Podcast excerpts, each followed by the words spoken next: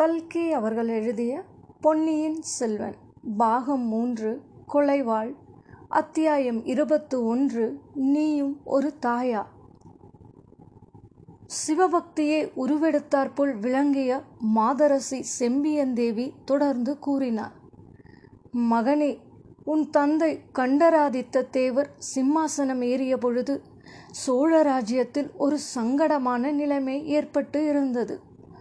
உன் பாட்டனார் பராந்தக சக்கரவர்த்தியின் பெருமையை நீ அறிந்திருக்கிறாய்.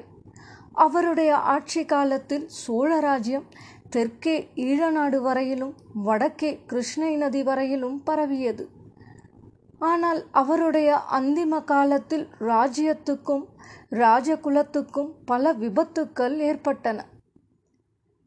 ராவணேஸ்வரனுடைய மூலபல சைன்யத்தைப் போல இரட்டை மண்டலத்து படைகள் படையெடுத்து வந்தன. பராந்தக சக்கரவர்த்தியின் மூத்த புதல்வரும் ஒப்புவமையில்லாத வீராதி வீரரும் உன் பெரிய தகப்பனாருமான இராஜாதித்த தேவர் இரட்டை மண்டலத்து மாபெரும் சைன்யத்தை எதிர்க்க புறப்பட்டார். வடக்கே தக்கோலம் என்னும் இடத்தில் குருஷேத்திர யுத்தத்தை போன்ற மாபெரும் போர் நடந்தது. லட்சக்கணக்கான வீரர்கள் மாண்டனர். இரத்த வெள்ளம் பெருக்கெடுத்து ஓடியது. இரட்டை மண்டலத்தாரின் சைன்யம் சிதறி ஓடியது. ஆனால் அந்த போரில் இராஜாதித்த தேவர் பலியாகிவிட்டார். உன்னுடைய சித்தப்பா அரிஞ்சயத்தேவரும் அந்த போரில் ஈடுபட்டு படுகாயம் அடைந்தார். ஆனால் அவரை பற்றி யாதொரு விவரமும் அப்போது தெரியவில்லை. அரிஞ்சயத்தேவரின் மூத்த புதல்வர் சுந்தர சோழர் சின்னஞ்சிறு பிராயத்து பிள்ளை ஈழத்து போருக்கு சென்றிருந்தார். அவரை பற்றியும் செய்தி கிட்டவில்லை. ராஜகுலத்தில் பிறந்து அச்சமயம் தஞ்சை அரண்மனையில் பராந்தக சக்கரவர்த்தியின் அருகில் இருந்தவர் உன் தந்தைதான். ஆனால் உன் தந்தையோ இளம் பிராயத்திலேயே ராஜ்ய விவகாரங்களை வெறுத்து சிவபெருமானிடம் மனத்தை செலுத்தி வந்தவர். அவருக்கு யுத்தம் என்றால் பிடிப்பது இல்லை. மன்னர்களின் மண்ணாசை காரணமாக மக்கள் போரிட்டு மடிவானேன் என்று அவர் வருந்தினார். தந்தையிடமும் சகோதரர்களிடமும் அதை குறித்து வாதித்தார். சிவஞான செல்வர்களான பெரியோர்களின் சகவாசத்திலும் புண்ணிய ஸ்தல யாத்திரையிலும் ஆலய வழிபாட்டிலும் காலத்தை செலவிட்டார். வாள், வேல் முதலிய ஆயுதங்களை கையினால் தொடவும் அவர் விரும்பவில்லை. யுத்த தந்திரங்களிலும் போர் முறைகளிலும் அவர் பயிற்சி பெறவில்லை. பொய்யும் புனை சுருட்டும் வஞ்சகமும் வேஷமும் சூழ்ச்சிகளும் மறுசூழ்ச்சிகளும் கொலை முதலிய பாவங்களும் நிறைந்தது ராஜரீகம் என்று அவர் நம்பினார். திருடன் பிறர் பொருளை திருடுவதற்கும் ஒரு நாட்டு அரசன் இன்னொரு நாட்டை கவர்வதற்கும் என்ன வித்தியாசம் என்று அவர் கேட்டார். மகனே, விதிவசத்தால் அப்படிப்பட்ட கொள்கையுடைய உன் தந்தை இந்த சோழ நாட்டில் பாரத்தை வகிக்கும்படியாக நேர்ந்துவிட்டது. பராந்தக சக்கரவர்த்தி ராஜ்யத்துக்கு நேர்ந்த பல விபத்துகளினாலும் ராஜாதித்தரின் மரணத்தினாலும் மனம் நொந்து மரணத்தை எதிர்பார்த்திருக்கும் வேளையில் உன் தந்தையை அழைத்து ராஜ்யபாரத்தை நீதான் ஏற்றுக்கொள்ள வேண்டும் என்றார். உன் தந்தை மரண தருவாயிலிருந்த உன் பாட்டனாரின் மனத்தை மேலும் புண்படுத்த விரும்பாமல் ஒப்புக்கொண்டார். உன் தந்தையை எனக்கு முன்னால் மணந்திருந்த பாக்கியவதியான வீரநாராயணி தேவி அதற்கு முன்னரே சிவபதம் அடைந்து விட்டார். நானோ அப்போது உன் தந்தையை பார்த்ததே இல்லை. ஆகையால் உன் தந்தையின் காலத்துக்கு பிற்பாடு சோழ மகாராஜ்யம் என்ன ஆவது என்ற கவலை உன் பாட்டனாருக்கு ஏற்பட்டது. அதிர்ஷ்டவசமாக அச்சமயத்தில் உன் சிறிய தந்தையின் குமாரரை தேடுவதற்காக ஈழத்திற்கு போனார்கள். அங்கே ஒரு தீவில் இருந்த சுந்தர சோழரை கண்டுபிடித்து அவரை அழைத்து கொண்டு வந்தார்கள். பராந்தக சக்கரவர்த்தி சுந்தர சோழரிடம் அளவில்லாத பிரியம் வைத்திருந்தார். குழந்தையாயிருந்த நாளிலிருந்து மடியில் வைத்து தாலாட்டி பாராட்டி வளர்த்து வந்தார். பெரியோர்கள் பலர் சுந்தர சோழரின் மூலமாய் சோழகுலம் மகோனதம் அடையப் போகிறது என்று சொல்லியிருந்தார்கள். இத்தகைய காரணங்களினால் உன் பாட்டனாருக்கு சுந்தர சோழர் மீது அபாரமான பிரேமை. ஆகையால் உன் தந்தை சிம்மாசனம் ஏறும்போது சுந்தர சோழருக்கு இளவரசு பட்டம் கட்டிவிட வேண்டும் என்றும் அவருடைய சன்னதியார்கள்தான் சோழ நாட்டை ஆண்டு வர வேண்டும் என்றும் சொல்லிவிட்டு சிவபதம் அடைந்தார். இந்த விவரங்களையெல்லாம் உன் தந்தை என்னிடம் கூறினார். பராந்தக சக்கரவர்த்தி மரண தருவாயில் வெளியிட்ட விருப்பத்தை நிறைவேற்ற அவர் உறுதி கொண்டு இருந்தார். சுந்தர சோழரும் அவருடைய சன்னதியாரும் பட்டத்துக்கு வருவதில் எவ்வித இடையூறும் நேரிடக்கூடாது என்று எண்ணினார். உன் தந்தைக்கு ராஜ்யமாலும் ஆசை இல்லை, ராஜரீக காரியங்களில் பற்றுதலும் இல்லை. அவர் புண்ணிய புருஷர். அவருடைய உள்ளம் சதா சர்வகாலமும் நடராஜ பெருமானின் இணையடி தாமரைகளில் சஞ்சரித்து கொண்டிருந்தது. ஆகவே தமது தம்பியாகிய அரிஞ்சயரிடமும் அவருடைய புதல்வர் சுந்தர சோழரிடமும் ராஜ்ய காரியங்கள் முழுவதையும் ஒப்படைத்து இருந்தார். தாம் சிவபெருமானுடைய கைங்கரியத்தில் ஈடுபட்டு இருந்தார். முன்னமே சொன்னேனே, அதுபோல அவருக்கு மறுபடியும் மனம் செய்து கொள்ளும் எண்ணமே இருக்கவில்லை. ஆனால் அவருடைய மன உறுதியை கலைக்க நான் ஒருத்தி வந்து சேர்ந்தேன். நானும் சிவபக்தியில் ஈடுபட்ட பிச்சி என்று அறிந்ததனாலேயே அவர் என் மீது பிரியம் கொண்டு என்னை திருமணம் புரிந்தார். அவரை பதியாக அடைந்த நான் பாக்கியசாலி. எத்தனையோ ஜென்மங்களில் அவரை அடைய நான் தவம் செய்து இருக்க வேண்டும். அவரை தந்தையாக பெற்ற நீயும் பாக்கியசாலி. இந்த உலகில் இறைவனை கண்ணார கண்டு மகிழ்ந்த மகான்கள் வெகு சிலர்தான். சிவபெருமான் ரிஷபாருடராய் வந்து உன் தந்தைக்கு காட்சி தந்து அவரை இம்மண்ணுலகிலிருந்து அழைத்து போனார். நான் இப்போது உன்னை என் ஊனக்கண்ணால் பார்ப்பது போல உன் தந்தை பரமசிவனை தரிசித்தார். அப்படிப்பட்ட புண்ணிய புருஷனுடைய விருப்பத்தை நிறைவேற்ற நானும் நீயும் கடமைப்பட்டவர்கள். அன்னை இவ்விதம் கூறி நிறுத்திய போது கேட்டுக்கொண்டிருந்த மகனுடைய உடல் பதறிக்கொண்டு இருந்தது. அவனுடைய உள்ளம் கொதித்து கொண்டு இருந்தது. அது எப்படி தாயே, என் தந்தை என்னிடம் ஒன்றும் தெரிவிக்கவில்லையே? நான் என்ன கடமைப்பட்டிருக்கிறேன்? எந்த விதத்தில் கடமைப்பட்டிருக்கிறேன் என்றான் மதுராந்தகன். மகனே கேள், உன் தந்தை சிவபெருமானுடைய பாதமலர்களை அடைந்தபோது நீ சின்னஞ்சிறு பிள்ளை. ஆகையால் உன்னிடம் அவர் ஒன்றும் தெரியப்படுத்த முடியவில்லை. ஆனால் என்னிடம் சொல்லிவிட்டு போனார். நாங்கள் மனம் புரிந்த புதிதில் மக்கள் பேச்சை விரும்புவதில்லை என்று முடிவு செய்திருந்தோம்.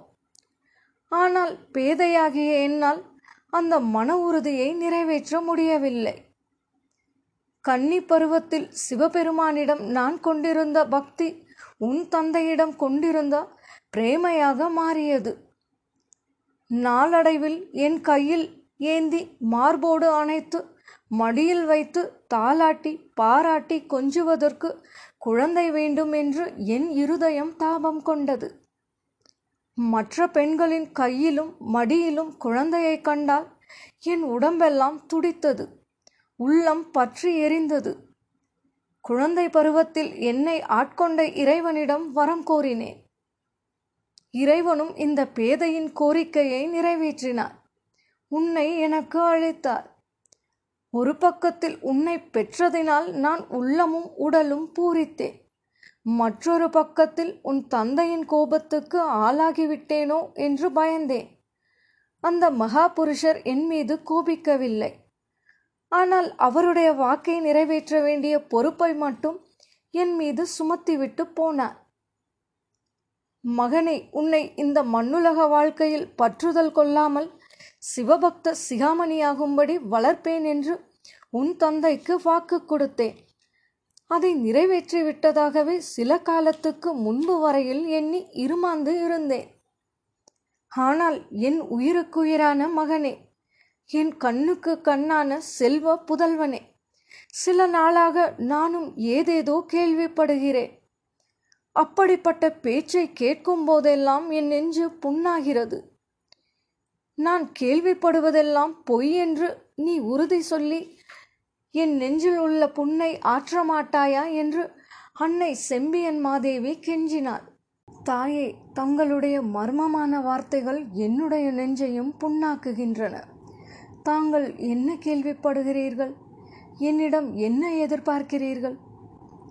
என்னிடம் என்ன உறுதி கேட்கிறீர்கள் என்று மதுராந்தகன் சீறினான்.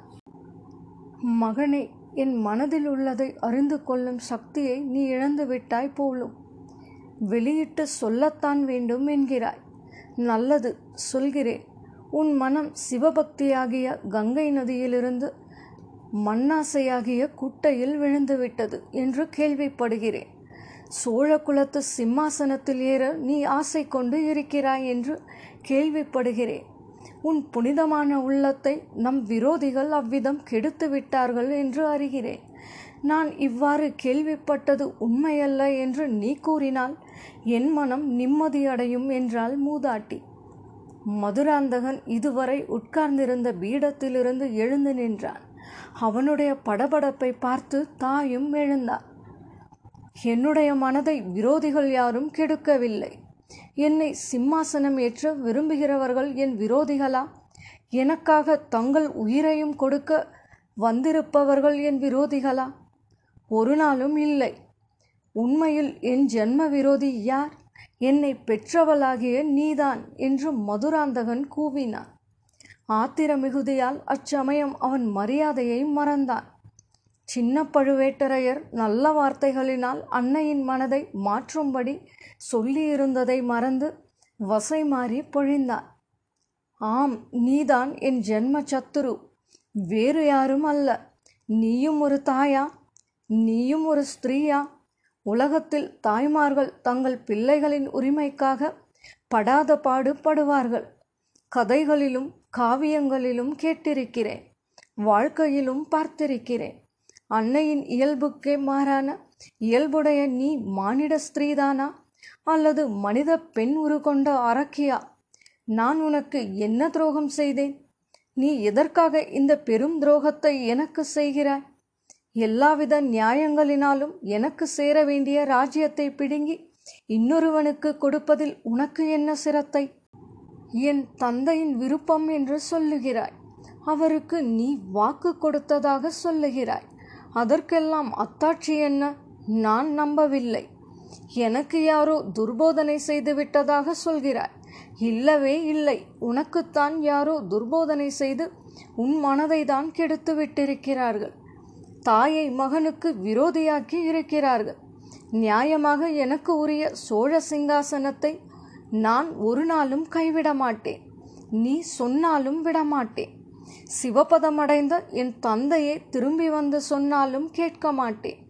இந்த சோழ சாம்ராஜ்யம் என்னுடையது. இந்த பழமையான சிங்காசனம் எனக்கு உரியது. கரிகால பெருவளத்தான் அணிந்திருந்த மணிமகுடம் எனக்கு உரியது.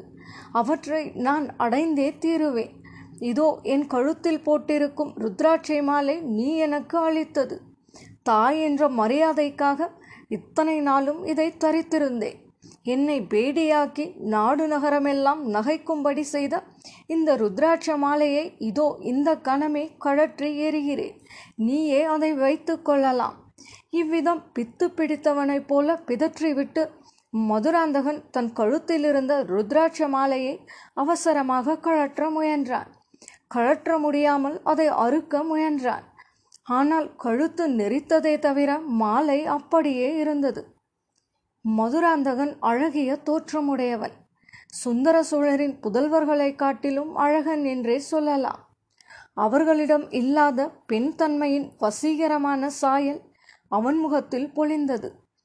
அத்தகைய கலை பொருந்திய அவன் முகம் கோபத்தினாலும் ஆத்திரத்தினாலும் இப்போது விகாரமடைந்து காட்டியது. அதை காண சகியாமல் செம்பியன் மாதேவி கண்களை மூடிக்கொண்டார். அவன் சத்தமிட்டு ஓய்ந்த பிறகு தன் கண்களை திறந்து பார்த்தார். குரலின் சாந்தத்தில் சிறிதும் மாறுதல் இல்லாமல், மகனை சற்று அமைதியாயிரு. நான் வஞ்சக அரக்கியாகவே இருந்தாலும் என் வார்த்தைகளை சற்று செவிசாய்த்து கேள் என்றார். மதுராந்தகன் அந்த குரலை கேட்டு சிறிது அடங்கினான். நன்றாய் கேட்கிறேன், கேட்க மாட்டேன் என்று மறுக்கவில்லையே என்றார். தாயின் இயல்பை குறித்து நீ குறிப்பிட்டாய். பொல்லாத அரக்கியாயிருந்தாலும் தன் குழந்தைக்கு துரோகம் செய்ய மாட்டாள். துஷ்ட மிருகங்களும் தங்கள் குட்டிகளை மற்ற துஷ்ட மிருகங்களிடமிருந்து காப்பாற்ற முயலுகின்றன. அதுபோலவேதான் நானும் உன்னை காப்பாற்ற முயல்கிறேன். நீ ராஜ்யத்துக்கு ஆசைப்பட வேண்டாம் என்று நான் சொல்லுவதற்கு முன்னே கூறியதை தவிர வேறு காரணமும் இருக்கிறது. ராஜ்ய ஆசையினால் உன் உயிருக்கே ஆபத்து வரும். பெற்று வளர்த்த தாய் தன் மகன் உயிரோடு இருக்க வேண்டும் என்று ஆசைப்படுவதில் குற்றம் உண்டா? நீ ராஜ்யத்துக்கு ஆசைப்பட்டால் சுந்தர சோழரின் புதல்வர்களுக்கு எதிரியாவாய். ஆதித்த கரிகாலனும் அருள்மொழிவர்மனும் வீராதி வீரர்கள். நீயோ ஆயுதம் எடுத்து அறியாதவன். சோழ நாட்டு சைன்யம் முழுதும் சுந்தர சோழருடைய புதல்வர்களின் கட்சியிலேயே இருக்கும். படைத்தலைவர்களும் அவர்களுக்கு சார்பாக இருப்பார்கள். அக்கம் பக்கத்து நாடுகளிலும் அவர்களுக்கு நண்பர்கள் இருக்கிறார்கள். உனக்கு துணைவர்கள் யார்? யாரை நம்பி நீ அவர்களுடன் போர் தொடங்குவாய்? மகனே, சில நாளாக வானத்தில் தூமகேது தோன்றியிருப்பதை நீ அறிவாய். வால் நட்சத்திரம் வானில் தோன்றினால் அரச குலத்தினர் உயிருக்கு அபாயம் என்பது உலகம் கண்ட உண்மை. அப்படி நேரும் விபத்து உனக்கு நேராமல் இருக்க வேண்டுமே என்று தான் நான் கவலைப்படுகிறேன். மகனே, என் ஏக புதல்வன் உயிரோடு இருக்க வேண்டும் என்று நான் ஆசைப்படுவது தவறா? அது உனக்கு நான் இழைக்கும் துரோகமா? இவ்வார்த்தைகளினால் மதுராந்தகனுடைய ஆத்திரம் சிறிது தணிந்தது. அவன் உள்ளம் கனிவடைந்தது. அன்னையே, மன்னியுங்கள். தங்களுடைய கவலை இதுதான் என்று முன்னமே சொல்லியிருக்கலாமே. ஒரு நொடியில் தங்கள் கவலையை தீர்த்திருப்பேன். நான் அப்படியொன்றும் துணைவர்கள் இல்லாத அனாதையல்ல. சோழ சாம்ராஜ்யத்தில் மிக செல்வாக்கு வாய்ந்த சிற்றரசர்களும் பெருந்தரத்து அதிகாரிகளும் என் பக்கம் இருக்கிறார்கள். பழுவேட்டரையர்கள் என் கட்சியில் இருக்கிறார்கள். கடம்பூர் சம்புவரையர் என் பக்கம் இருக்கிறார். தங்கள் சகோதரரும் என் மாமனுமான மழவரையரும் என் கட்சியில் இருக்கிறார். மற்றும் நீலத்தங்கரையாரும் இரட்டைக்குடை ராஜாலியாரும் குன்றத்தூர் பெருங்கிழாரும் பூரண பலத்துடன் என்னை ஆதரிக்கிறார்கள். என்னை ஆதரித்து நிற்பதாக சத்தியம் செய்து கொடுத்திருக்கிறார்கள். மகனே, இவர்கள் செய்து கொடுக்கும் சத்தியத்தில் எனக்கு நம்பிக்கை இல்லை. சுந்தர சோழ சக்கரவர்த்திக்கும் அவருடைய சன்னதிகளுக்கும் உண்மையுடன் நடப்பதாக இவர்கள் ஒரு காலத்தில் சத்தியம் செய்து கொடுத்தார்கள். அவர்கள் உனக்கு உண்மையாக நடப்பார்கள் என்றே வைத்துக்கொள்ளலாம். இவர்களிடம் உள்ள சைன்யம் வெகு சொற்பம் என்பது உனக்கு தெரியாதா? வடக்கே உள்ள சைன்யம் ஆதித்த கரிகாலனுடைய தலைமையில் இருக்கிறது. தென்திசை சேனையோ கொடும்பாலூர் வேளாரின் தலைமையில் இருக்கிறது. தாயே, என் கட்சியை ஆதரிக்கும் சிற்றரசர்கள் எந்த நேரத்திலும் தலைக்கு பதினாயிரம் வீரர்களை சேர்த்து கொண்டு வரக்கூடியவர்கள் என்றான் மதுராந்தகன். சைன்யம் ஒரு பக்கம் இருக்கட்டும், மக்களை பற்றி என்ன? சோழ நாட்டு மக்கள் சுந்தர சோழரின் புதல்வர்களிடம் எவ்வளவு அபிமானம் கொண்டவர்கள் என்பது உனக்கு தெரியாதா? இன்றைக்கு நீயே பார்த்தாய். இந்த பழையாறை நகருக்கு இன்று அருள்மொழிவர்மனோ ஆதித்த கரிகாலனோ வந்திருந்தால் மக்கள் எப்படி திரண்டு கூடி வரவேற்று இருப்பார்கள். இந்த ஊர் மக்கள் ஒரு காலத்தில் உன்னிடமும் அன்புடனே தான் இருந்தார்கள்.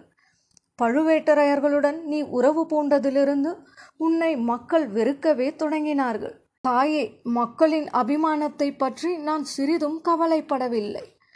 மக்களின் அபிமானம் என்னத்துக்கு ஆகும்? மக்கள் ஆளப்பட வேண்டியவர்கள். சிம்மாசனத்தில் யார் வீற்றிருந்து அரசு செலுத்துகிறார்களோ அவர்களிடம் மக்கள் பக்தி செலுத்த வேண்டியவர்கள். மகனே, உனக்கு போதனை செய்திருப்பவர்கள் அரசியல் நீதியின் ஆரம்ப தத்துவத்தை கூட உனக்கு உணர்த்தவில்லை. மக்களின் அபிமானம் இல்லாமல் எந்த அரசனும் நீடித்து அரசு செலுத்த முடியாது. அப்படி அரசு புரிவதில் புண்ணியமும் இல்லை. இவ்வாறு அந்த பெருமூதாட்டி சொல்லிக் கொண்டிருந்த போது அரண்மனை வாசலில் ஒரு பெரும் ஆரவாரம் கேட்டது. ஓலக்குரலும் சாபக்குரலும் கோபக்குரலும் கேள்விக்குரலும் ஆயிரக்கணக்கான மனித கண்டங்களிலிருந்து எழுந்து பெருங்காற்று அடிக்கும்போது சமுத்திரத்தில் உண்டாகும் பயங்கர பேரொளியாக கேட்டது. மகனே, சோழ சாம்ராஜ்யத்துக்கு ஏதோ பெரும் விபத்து நெருங்கிக் கொண்டிருக்கிறது. அதன் முதல் அறிகுறிதான் இது. நான் அரண்மனைக்கு வெளியே சென்று என்ன விஷயம் என்று தெரிந்து வருகிறேன். அதுவரை நீ இங்கேயே இரு என்றாள் அன்னை. இத்துடன் பாகம் மூன்று கொலைவாள் அத்தியாயம் இருபத்து ஒன்று நீயும் ஒரு தாயா நிறைவடைந்தது. நேர்கள் இதுவரை கேட்டது அமரர் கல்கி அவர்களின் பொன்னியின் செல்வன்.